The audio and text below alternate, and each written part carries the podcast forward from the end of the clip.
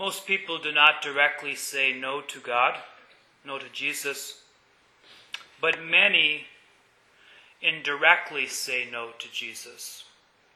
Hold that thought. I'll come back to it later. Last, last evening, I was up in Williston. Father Russell Kovash was celebrating his 10th ordination anniversary, so I went up there to celebrate it with him. Monsignor Thomas Richter, who's at Queen of Peace in Dickinson, came up, good friend of Father Kovash. It was he who gave the, the homily. So some of the points that you hear in this homily are going to be from Monsignor Richter. It's, it's great having to be able to attend Mass and then come to another parish and, and preach it. So um, the, the land of Israel is broken up at the time of Jesus into three main areas. The northern area, called the Galilee, is where Jesus grew up. Nazareth is in Galilee, as well as the Sea of Galilee. To the south, there's the, the land of Judea. Jerusalem, Bethlehem is in the land of Judea. In between, there's the land of Samaria. The Jordan River is to the, if you're looking at the map, to the far right of, of those three areas. The people of Samaria were, were often called half breeds because they were partially Jewish, but also partially pagan.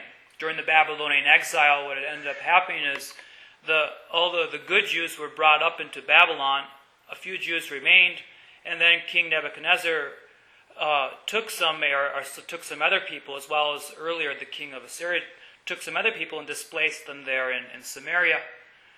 And then the people of Samaria, they, they were this cross between Jewish people and, and pagans. They worshipped Yahweh, they worshipped God, but they also worshipped false gods.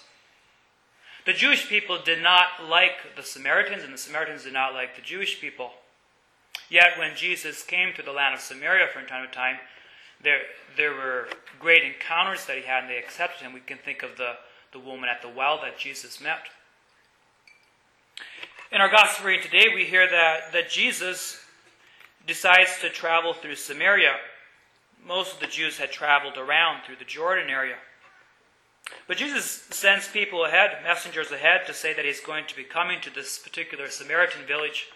When the people hear him, that he's going to be coming, they, they don't welcome him for this reason because Jesus' destination is Jerusalem. So they don't welcome Jesus. Jesus does not conform to their desires, to conform to the ways they want him to be. So they reject him. Jesus decides to stay at another village then. And as they're journeying along, there's this guy that comes up to Jesus and says, I will follow you wherever you go. Jesus' response is, Foxes have dens and birds of the sky have nests, but the Son of Man, referring to himself, has nowhere to rest his head.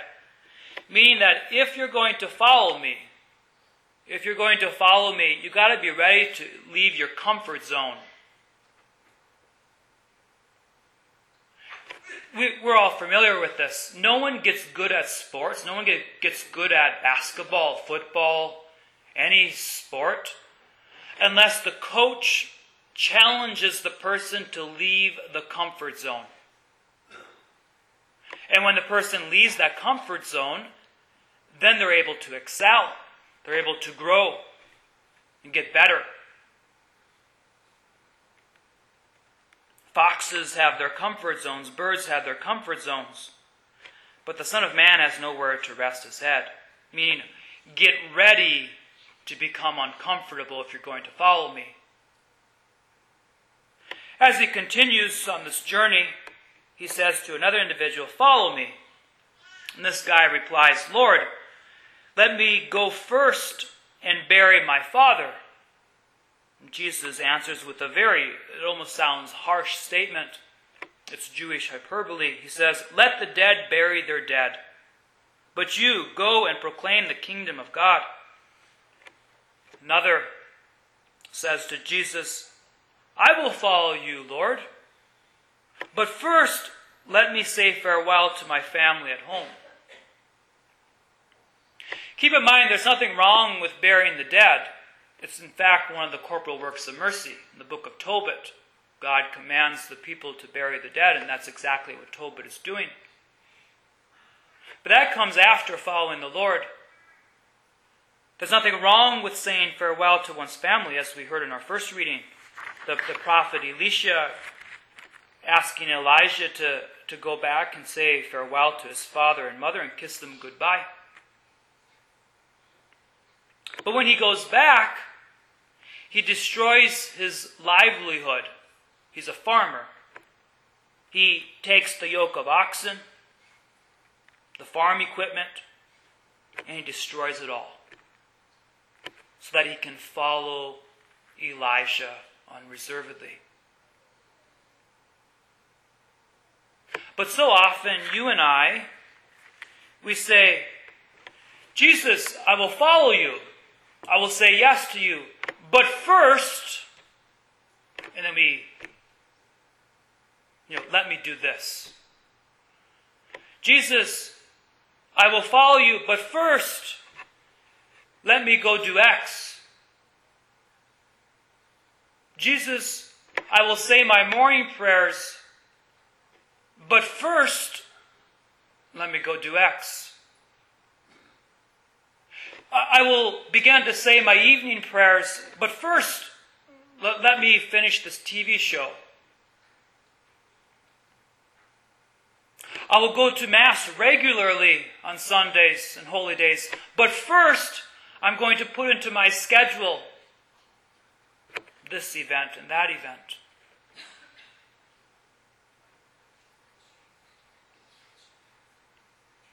I love you, Jesus, but first, this. Do you see what I'm getting at? We don't directly say no to Jesus, but how often do you and I indirectly say no to him?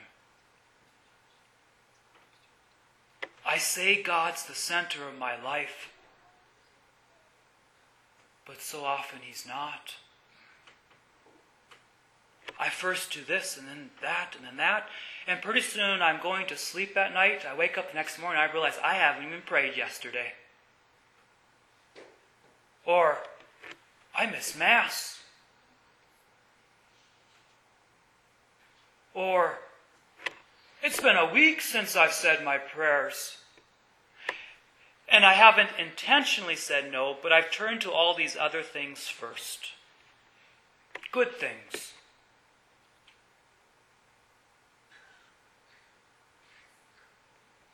Prayer that all of us will have to make at this Mass is, is, is this.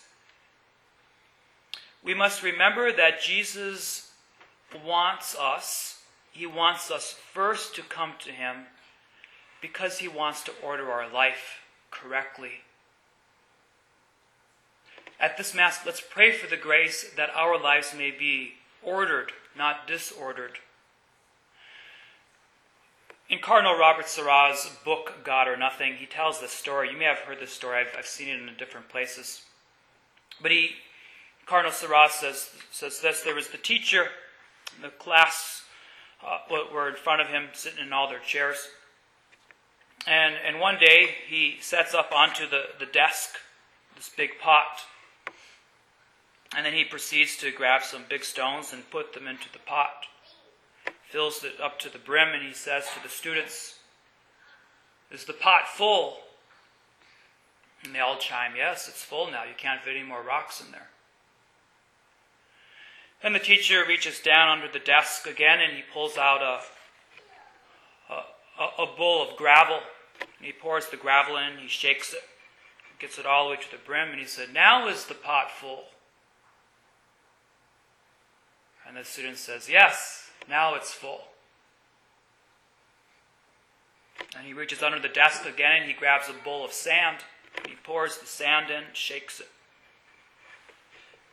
fills it to the brim, and he says, Now is the pot full.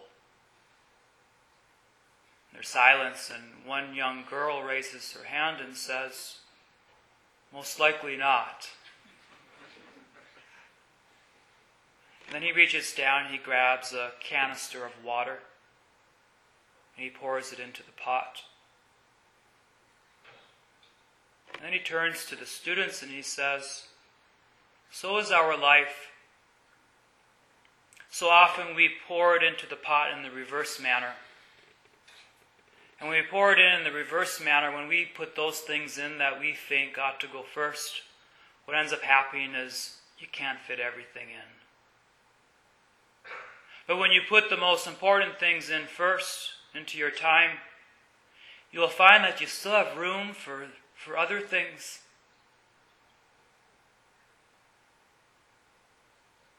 The same is true. The same is true for us Christians. So often we want to put the water, the sand in those things that you know we, we think go first. What ends up happening is our life is so disordered. But Jesus wants us to put Him first. He wants us to have an ordered life, and then we still have time for vacation. We still have time to, to spend with family and friends. We still have time to do all these things that we love doing, which are good things. But we have put the big rocks in first. We have put God first. Let's make that our prayer at this Mass.